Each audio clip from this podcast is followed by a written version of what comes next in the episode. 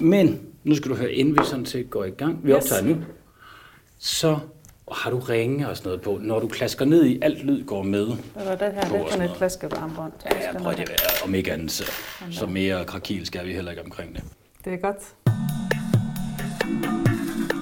Du lytter til podcasten Bæredygtig Business. Lige nu står vi over for flere udfordringer. Klimaforandringer, knappe ressourcer og social ulighed. Men i denne podcast lægger vi idealismen på hylden og undersøger, hvilken rolle verdens virksomheder vil spille i omstillingen til et bæredygtigt samfund. Tag med, når CSR-direktør og foredragsholder Steffen Max Hø taler med førende eksperter og undersøger, om der er penge i at tage et socialt og miljømæssigt ansvar. Hej Ingrid. Hej. Ingrid Rømert, du er jo, og det kommer vel næppe bag på dig, du er jo vice president inden for øh, i Velux og har områderne, der hedder External Relations og Sustainability. Ja.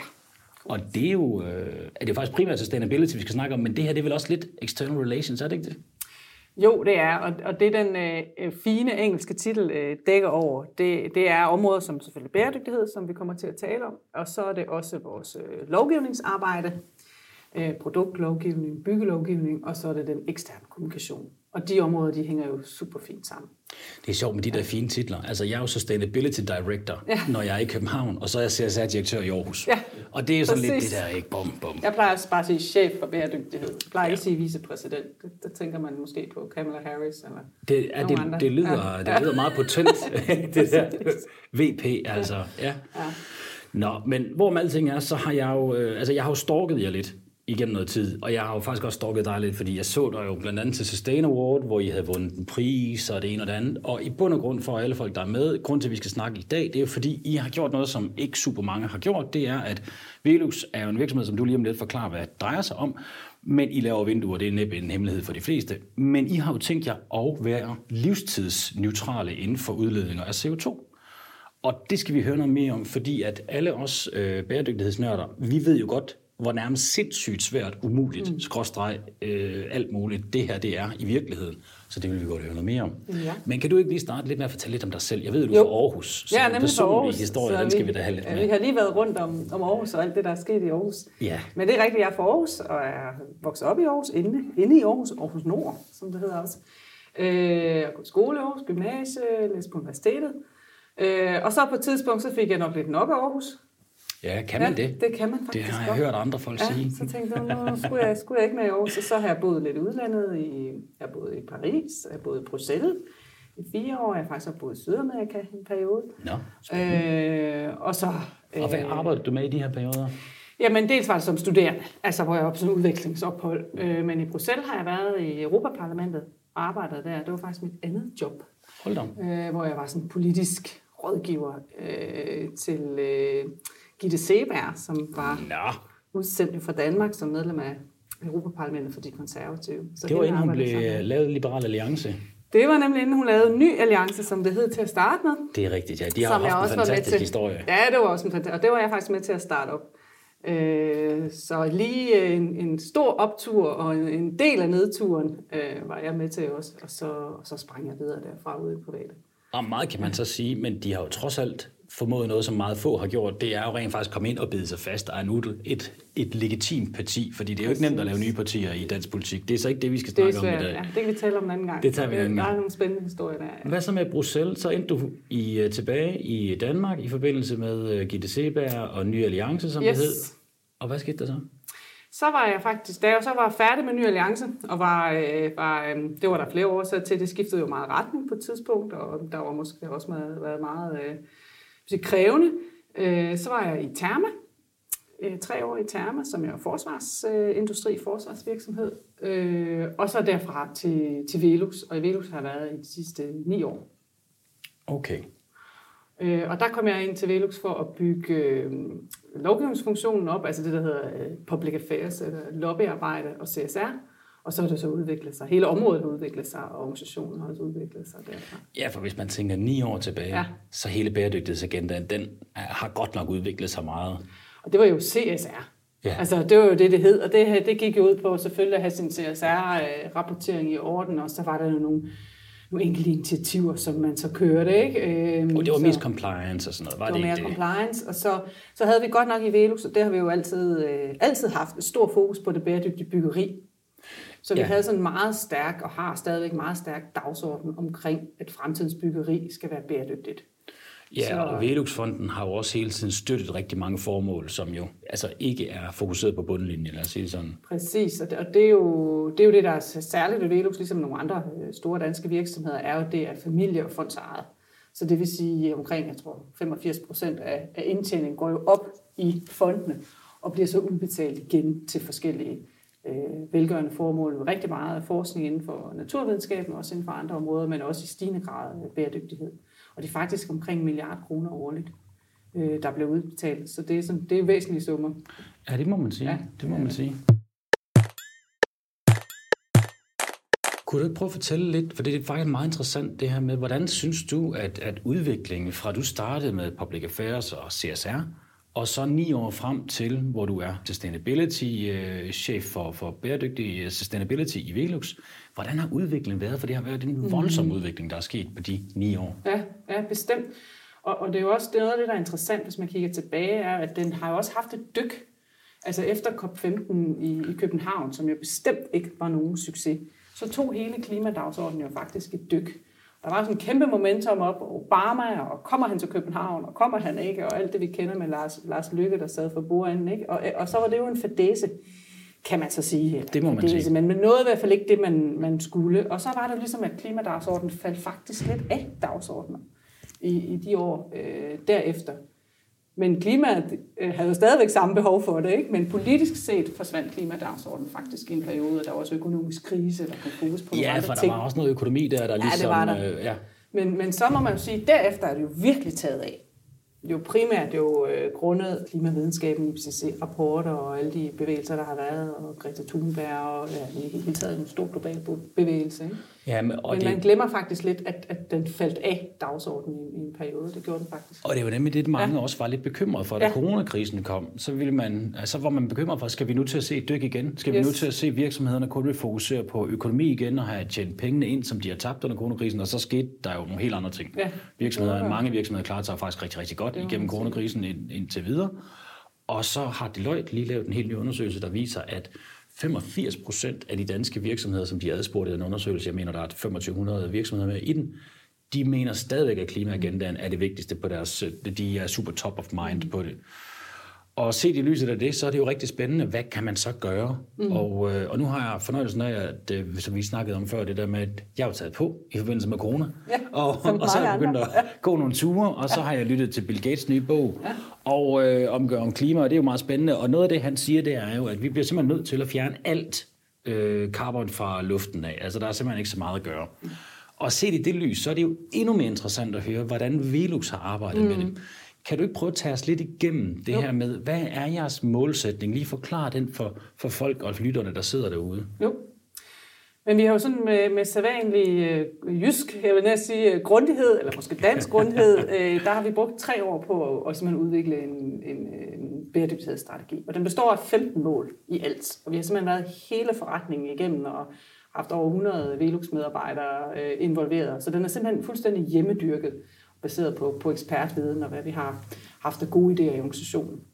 Men det, der så særligt sådan ligesom er flagskibet, det er det her, øh, den her forpligtelse til at være, eller blive lifetime carbon neutral. Altså som du sagde, CO2-neutral i hele vores levetid.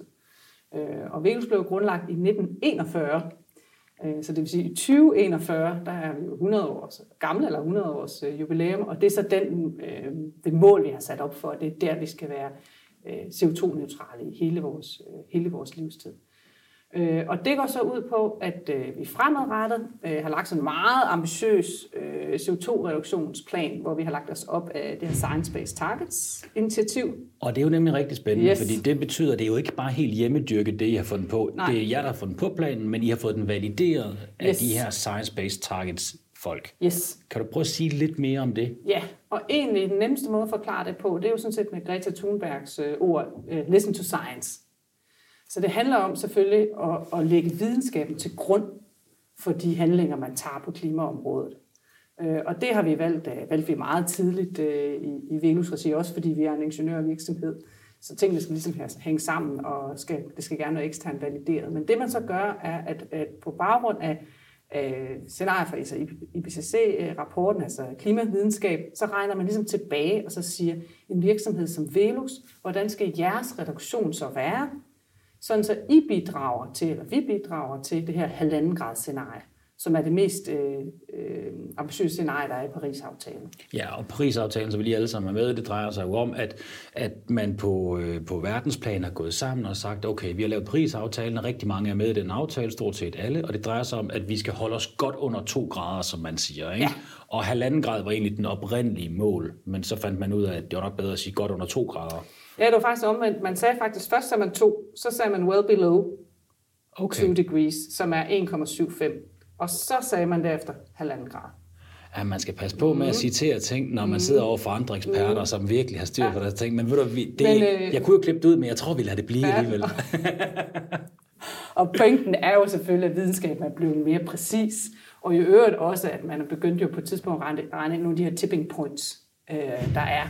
Altså de her sådan irreversible ting, der kan ske i forhold til klimaet med permafrosten, der smelter og andet jeg ikke skal gøre mig klog på, men som jo gør, at man, man har simpelthen lagt sig på et mere ambitiøst scenarie, på det her halvandet scenarie.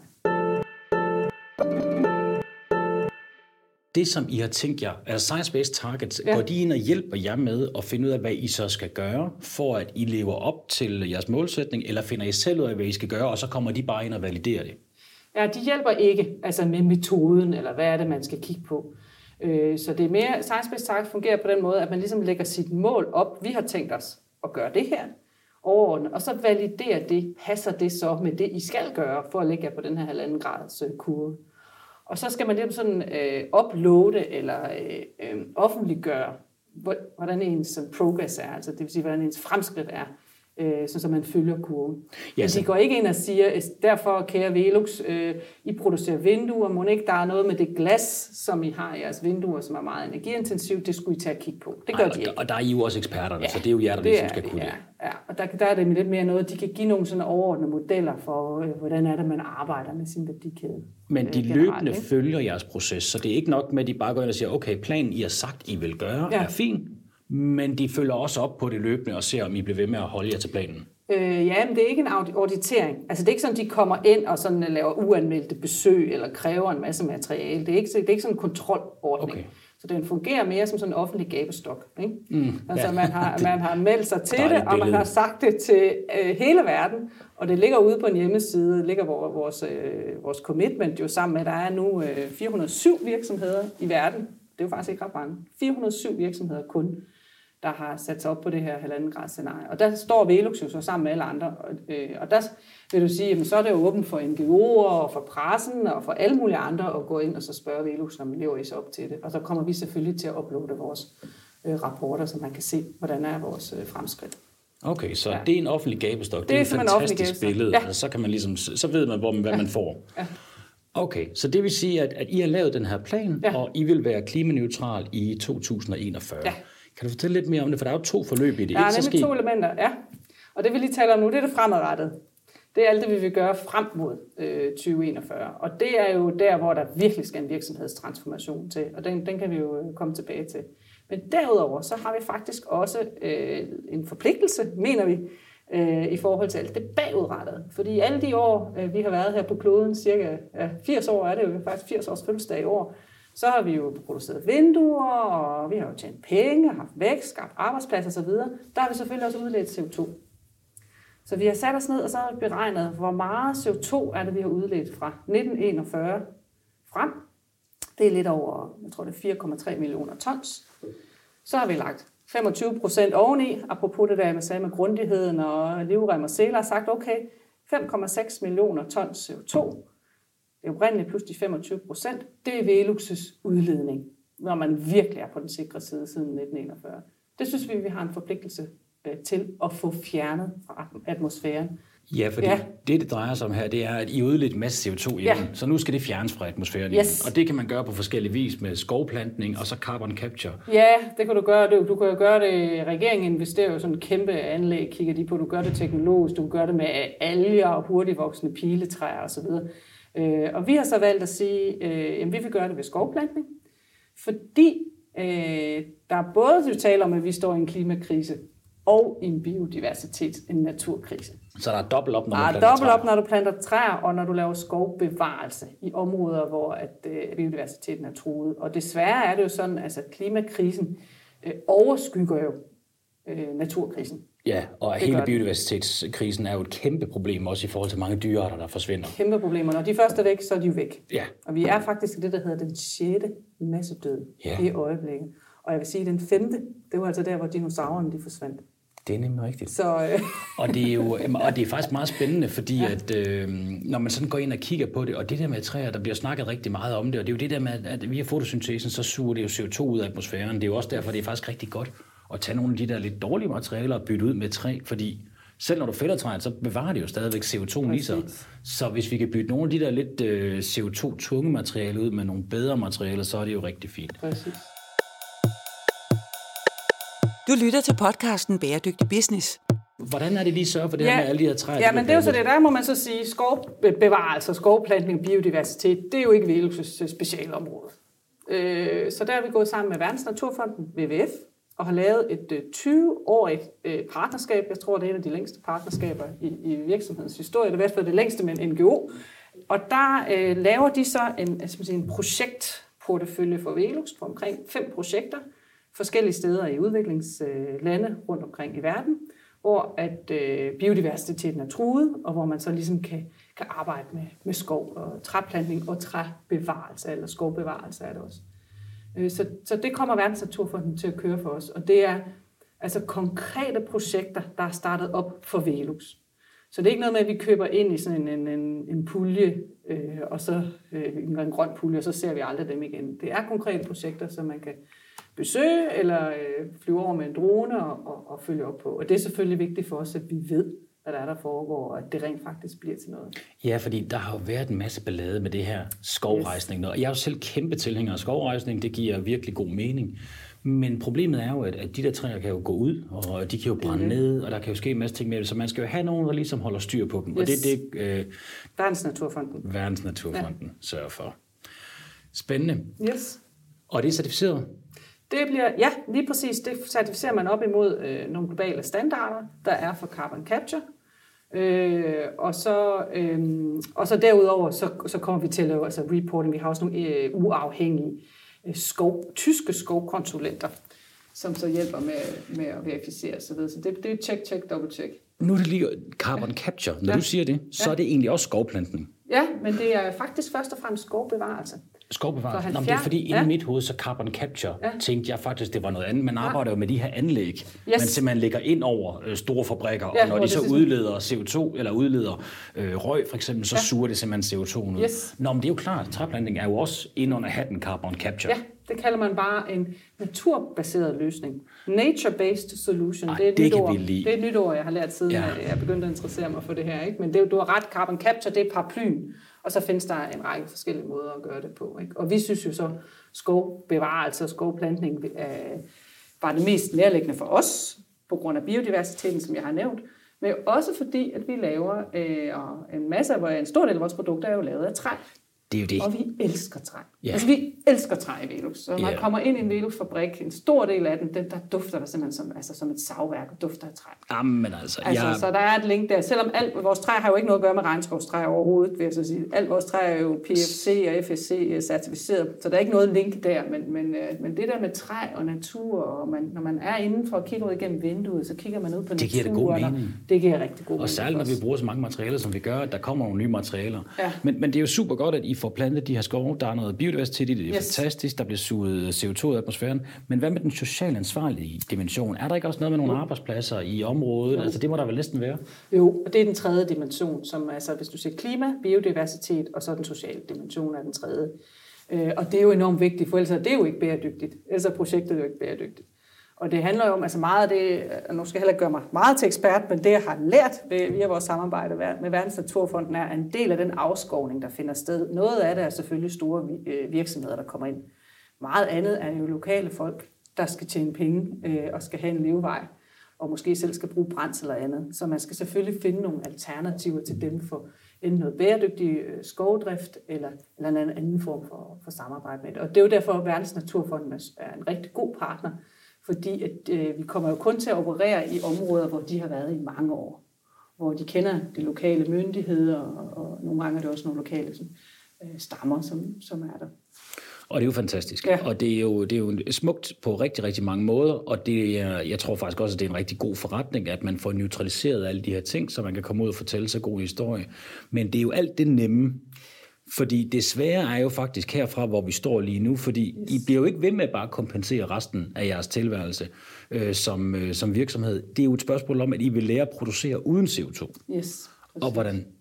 Det er, jo, det er jo svært. Det er rigtig svært. Og jeg skal så. måske lige sige, at øh, når man laver sådan nogle skovprojekter, så får man sådan nogle carbon-kreditter. Det er jo det, man også har hørt meget om i nyhederne, i nyhederne måske de der kreditter. De kreditter, vi får, grønne kreditter, dem giver vi tilbage til de udviklingslande.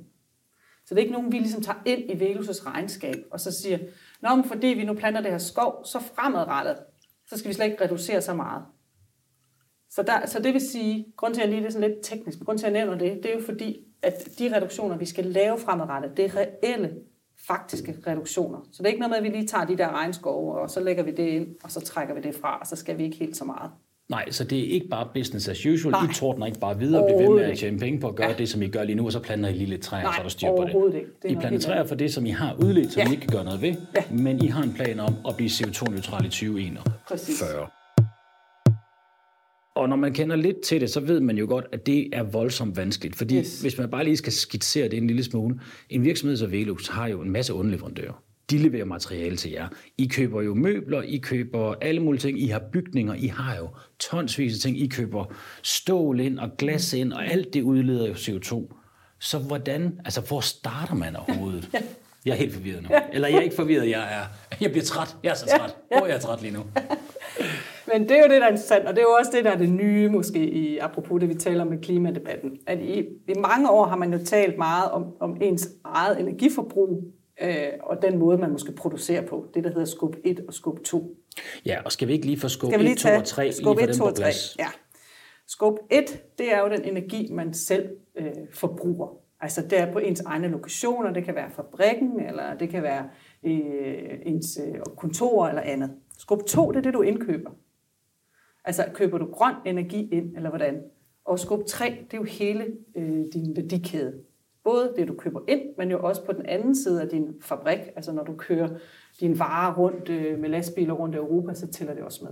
Ja, så hvis man skal gøre det endnu mere praktisk, så man siger, skub 1, det kunne typisk være dine øh, biler, hvis du har firmabiler ansat. Ja. De drøner jo rundt. De står faktisk for 81 procent af vores udledning yes. i skub 1 og 2 i, i Holmers B8. Ja, ja det, det er jo en ret stor post. Er det 94 på os? Ja, det er jo øh, vildt. Øh, nej, 94 på skub 3 og 6 procent på 1 og 2. Nå, det står på 81 hvad Okay. Ja, men det, vi, det er fordi, vi, på, vi kigger kun på skub 1 og 2. Ja. Vi er slet ikke i gang med skub 3 ja. nu. Altså, det er jo... Altså, det, det, it's mayhem. Det er derfor, jeg synes, det er så imponerende, det I har gang i. Jo, ikke?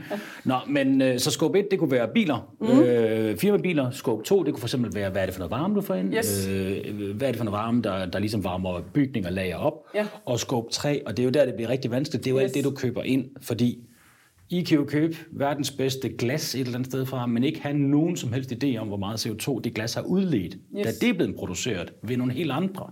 Præcis. Hvor hvordan går man i gang med at travle ja. det arbejde op? For I kan jo ikke have været igennem alle leverandører, alle produkter ned til en enkelt kuglepen, I køber. Nå, men altså, det er jo hele den proces, som hele verden skal i gang med, kan du sige. Ikke?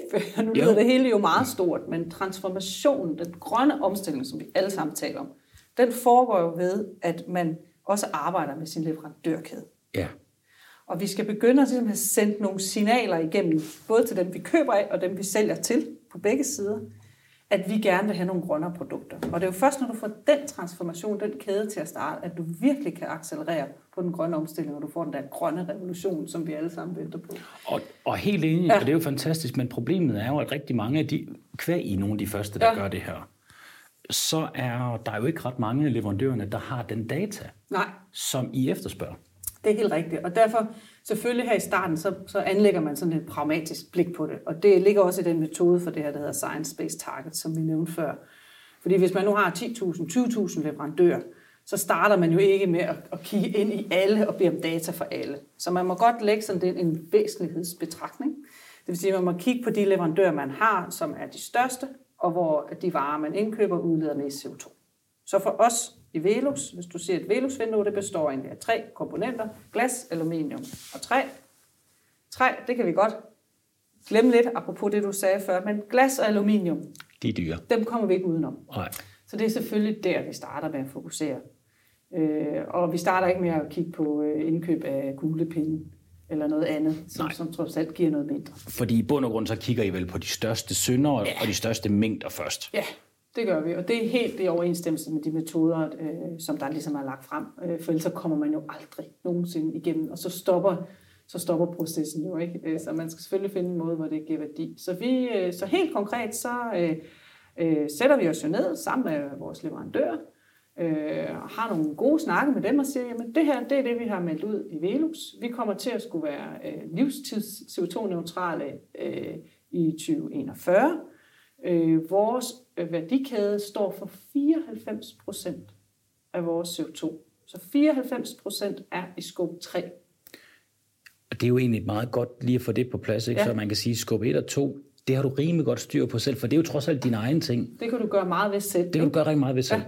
Og det er jo det, vi kigger på. Skub yes. 3, og det er jo det, som meget, meget få kigger på. Det er faktisk der langt, langt, langt, langt, langt største delen ja. af din CO2-udledning reelt ligger. Ja, og det er jo det, der også er det nye. Ikke? Altså man kan sige, mange af de uh, commitments, eller hvad skal man sige, uh, claims, nu har jeg knap, knap et dansk ord, men som virksomheder har været ude med indtil nu, hvor de siger, at vi er CO2-neutrale der og der, de går altså ikke på skub 3.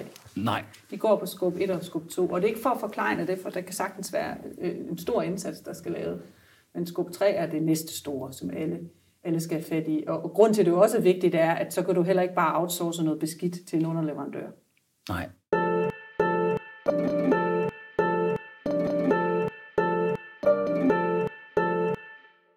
det er for eksempel derfor, hvis du har en lang kæde, og du er franchise-tager, ja. så er det jo nemt for at sidde i hovedkontoret, som er virksomheden, men som så har alle de her forskellige forretninger alle mulige steder, og så er det den enkelte forretning, der egentlig bare køber det fra hovedkontoret. Men hovedkontoret ser egentlig ud, som om det er meget lidt, fordi ja. de har måske 10 firmabiler og lidt varme på lageret, ja.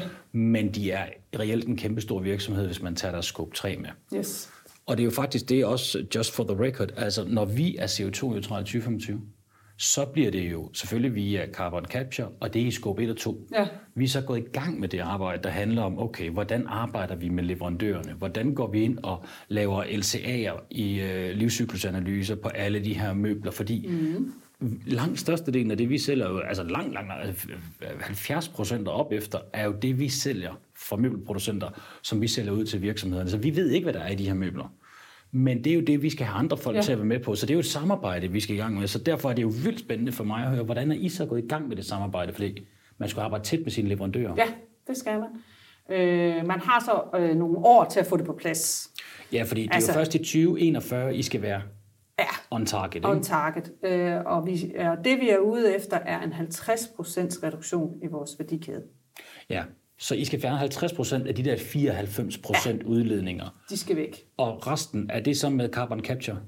Nej, resten kommer til at blive forstået på den måde, at øh, når du kigger på sådan en, sådan en glasleverandør, i princippet kan, håber vi selvfølgelig, at man kan ende med at få fuldstændig grønt glas eller, eller producere på anden vis. Men vi ved selvfølgelig, at, sådan nogle, øh, at, at glas er meget energiintensivt at producere. Det er ikke nødvendigvis noget, du lige kan elektrificere og omstille til strøm. Så der vil nok være fremadrettet også noget glasproduktion, som ikke er 100% øh, grøn. Måske kan der være noget grøn hydro eller et eller andet, men, men vi kigger jo langt frem i tiden. Men det er en 50% reduktion vi kommer til at lave på produktet. Men hvem har bestemt de tal? Fordi hvordan kan man så sige, at det altså det er CO2-neutralt, når der egentlig stadigvæk er udledning? Ja, Jamen, det, er, det er jo Science-Based Targets-metoden øh, igen, som har lagt os, eller som har, som har lagt op til, at vi skal, hvis vi skal følge den her landgrads scenarie, jamen så er det nok en 50% reduktion. Det er faktisk, de var faktisk, de sagde, at de har aldrig nogensinde hørt nogen, der vil lægge sig på det, så var ambitiøst, men, men øh, godt, at de gør det, Velux. Men den her livsstil CO2-neutral, den kører vi på skub 1 og skub 2.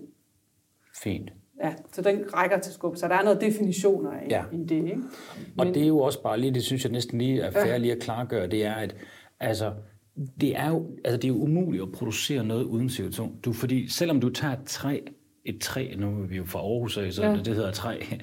øh, men selvom du tager et træ, så skal det jo fældes, og det ja. skal transporteres. Så der er jo mange processer i det her, når det skal forarbejdes, når det skal flyttes. Alt skal jo foregå med el, og alt det el skal jo komme fra grønne kilder, yes. og ikke fra sorte kilder. Så det er jo et spørgsmål om, hvad der reelt kan lade sig gøre. Du lytter til podcasten Bæredygtig Business. Men der er vel også noget, noget teknologi og noget udvikling, I holder øje med i forhold til det? Jo, altså man kan sige, hvis, igen, hvis du tager glasset, så er det klart, øh, når, man, når man så når man skal ind, og hvis vi lige tilbage til det med, at det skal være helt, hvad er det så konkret, man vil gøre? Så går vi jo ind og kigger på, det taler vi med vores underleverandør og siger, vi vil gerne den her vej, I skal hjælpe os. Så siger de øh, fleste af dem, siger jo, ej hvor er det spændende, vi går også med nogle tanker, vi har også nogle projekter i gang, det vil vi rigtig gerne. Så vil der være nogle få, der siger, at det kan vi ikke, eller også vil sige, at fint nok Velux, det er bare meget, meget dyre. Øh, og det vil selvfølgelig sige, at ah, der skal vi nok lige øh, finde ud af en form for samarbejde. For det kan heller ikke lægge en kæmpe overpris på produktet. Men, men samtidig med, så det er underleverandørdelen, men en stor del af det her kommer jo til at handle om produktinnovation. Og det er jo der, det bliver rigtig spændende, hvor at, at øh, bæredygtighed ligesom kan sådan, uh, inspirere til øget kreativitet og innovation i virksomheden. Fordi man bliver simpelthen nødt til at kigge på sine produkter på en anden måde. Og hvis du kigger på glas, det er jo ikke rigtig en løsning for os i Velux at putte mindre glas i.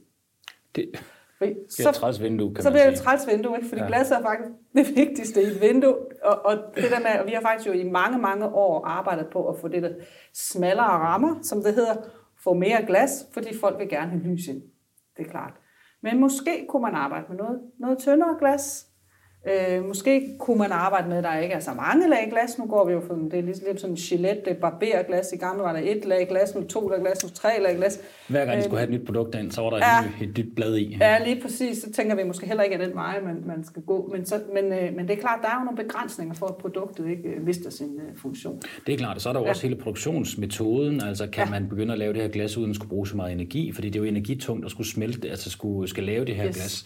Kunne man gøre noget andet? Ja.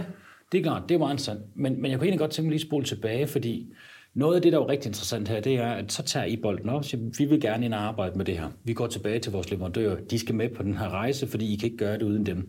Og så meget rigtigt, som du siger der, så kunne jeg jo godt forestille mig, så deler de sig i to. Der er dem, der siger, det vil vi gerne med på den mm. rejse. Og der er dem, der siger selvfølgelig, det koster bare rigtig meget mere. Mm.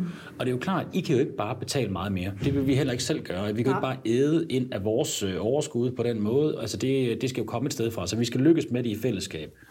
Hvordan kigger man på de der leverandører? Altså hvordan, Mm. Hvordan går man ind i den der dialog? Fordi hvis de bare lægger armen over kors og ikke har lyst til at have dialogen, så må man da alt andet lige være tilbøjelig til at begynde at kigge mod andre leverandører, som er mere modtagelige for mm. samarbejde mm. og for udvikling. Jo, og det yderste konsekvens er jo så, så må man jo stoppe samarbejdet. Øh, det er det. Øh, men man kan sige, at vores leverandør har vi jo arbejdet med i mange år, altså i årtier. Så vi har, vi går ind i det her konstruktivt, og man kan så sige, at de leverer, de leverer jo heller ikke kun til Velux. De leverer også til andre, som måske efterspørger det samme. Og så kan man sige, at fra lovgivers side er der også i stigende grad interesse for livscyklusanalyser, og jo særligt for byggeriet er der interesse for det, der hedder indlejet CO2. Altså hvor meget CO2 er der i byggekomponenter. Så, så du siger presset på en, en glasproducent, hvis nu er det, kommer selvfølgelig fra en virksomhed som Velux, det kommer altså også fra lovgivers side. Det kommer også fra store bygherrer, måske som gerne vil bygge et grønt øh, kontorbyggeri eller andet. Ikke? Så, så de, ja, altså de er meget forhåbningsfulde og regner med, at de kommer med på rejsen. Men selvfølgelig er det, det er den store med den brede pensel. Ikke? Så er der masser af detaljer i det. Jo, og det er ja. klart, og, og, og I har selvfølgelig et samarbejde med jeres leverandør, men det er jo mere helt generelt i forhold til det her billede med, hvad er der af værdi i at arbejde med bæredygtighed? Mm. Jamen det er jo faktisk, at hvis man gerne vil samarbejde med Velux eller andre store virksomheder, Jamen, når I har en målsætning, der handler om, at I vil gerne være klimaneutral, det arbejde, som underleverandør ligger i at prøve at lave løsninger, som er mere ideelle for jer, så I kan opnå jeres klimamålsætning. Det er jo klart, de har jo et ekstra argument for, at I skal vælge dem frem for andre. Bestemt. Så, og det, det synes jeg egentlig er meget interessant, fordi at man kan sige, alle folk hører jo om, om jer, de helt store virksomheder, men Danmark er jo et SMV-land, ikke? det er jo små og mellemstore virksomheder, mm. og der er mange af dem, der er i tvivl om, hvorfor skal vi arbejde med bæredygtighed? Mm. Og det er jo lige præcis, det her det er jo et af argumenterne at sige, jamen når de store virksomheder går ind og lægger ambitiøse målsætninger, så er det jo de små og mellemstore virksomheder, som leverer produkter til dem, yes. der hjælper dem derhen med deres målsætninger. Præcis. Og det er jo et ret stærkt argument for, at man skal investere tid, energi og økonomi mm. i nogle fede løsninger, som de store virksomheder kan bruge. Jo. Jo, og så kan du sige, en ting er jo, om det tæller ind i vores regnskab. Og der brugte jeg et eksempel før med, med kuglepinden. Ikke? Det er ikke det, vi kigger på. Men på den anden side, så kan det godt være, at de der kuglepinde, eller hvis jeg nu skal brede det lidt ud, IT-løsninger, indkøb af hardware og andet, det tæller jo ikke helt ind i vores store CO2-regnskab. Men på den anden side har vi jo nu en bæredygtighedsprofil, der er så stærk, så vi kigger også på grønt indkøb af IT-løsninger, selvom det er en my af vores CO2-reduktioner. Så du vil sige, det handler ikke kun om altså de der de store, øh, tunge øh, komponenter. Det er altså også på nogle af de andre, vi kigger. Vi kigger også på at reducere øh, vores rejseaktivitet. Nu er det så ikke noget problem her under corona. det, nej. vi kigger også på, på firmabiler, så vi kigger jo hele vejen rundt. Og det er klart, man gør ikke det hele på én gang, men, men, øh, men det er jo også noget med, når, man, når vi ønsker og har, synes vi jo en stærk position på bæredygtighedsområdet, så skal, den jo, så skal man jo walk the talk. Det vil sige, at det skal hænge sammen stort set hele vejen rundt. Jo, og jeg tænker også, at altså, man siger jo også det her, where focus goes, energy flows. Ja. Og det vil sige, når I først er begyndt at få et fokus på bæredygtighed, ligesom at vi oplever også i vores virksomhed, når man får et fokus på det, så er det klart, i det øjeblik, du har nogle samarbejdspartnere, som altså kan levere på pris og på kvalitet og leveringstid og alle de andre ting, som er vigtige, så hvis de også har noget på bæredygtighed, så er det jo bare et ekstra argument for, at man skal vælge dem. Øh, så det er, det er super spændende. Mm. Apropos det, at rigtig mange mennesker har sparet på deres transport og deres ja. rejser ud grundet covid, yes. så har Novo faktisk sparet en hel milliard kroner ja. på den del. Altså det, og det er ja. penge direkte på bunden. Yes. Yes. Og det er jo altså relativt mange penge. Det Men grunden til, at de har gjort det, det er faktisk fordi inden covid, der havde de lagt det som et mål, ja. at de ville begynde at have flere teamsmøder, yes. altså flere digitale møder frem for at mødes fysisk. Så det er jo igen bare et argument for, at bæredygtighed, når man begynder at putte det ind i sin forretningsmodel, tænker strategisk, kommer forud for udviklingen, mm. Jamen så står du forrest i bussen til at høste de fordele, der kommer. Yes. Og de havde jo gjort, organisatorisk havde de gjort sig klar. Ja. Så de havde løsninger til alle de her teamsmøder. Ja, og så har de sparet en milliard. Ikke? Oh. Det er jo vildt interessant, den her dagsorden, der er i gang lige nu, ikke? hvor virksomhederne, jamen, i gamle dage skulle de jo tjene penge, og det var fokus nummer et, bum, bum, bum. Og nu er der lige pludselig, er det begyndt at skulle over nogle andre ting også, hvor man siger, ja, vi skal tjene penge, men hvordan tjener vi pengene? Mm. Og kan vi overhovedet tjene penge, hvis vi ikke tager de her hensyn til miljø og til samfund? Så det, vi har fået den der meget holistiske tilgang. Lige for nu vil jeg i hvert fald sige tusind tak, Ingrid, fordi du vil være det med. Godt. Det var drønspændende. Ja, der er mere, vi kan tale om. Det er der helt ja, sikkert. Tak for nu. Selv tak.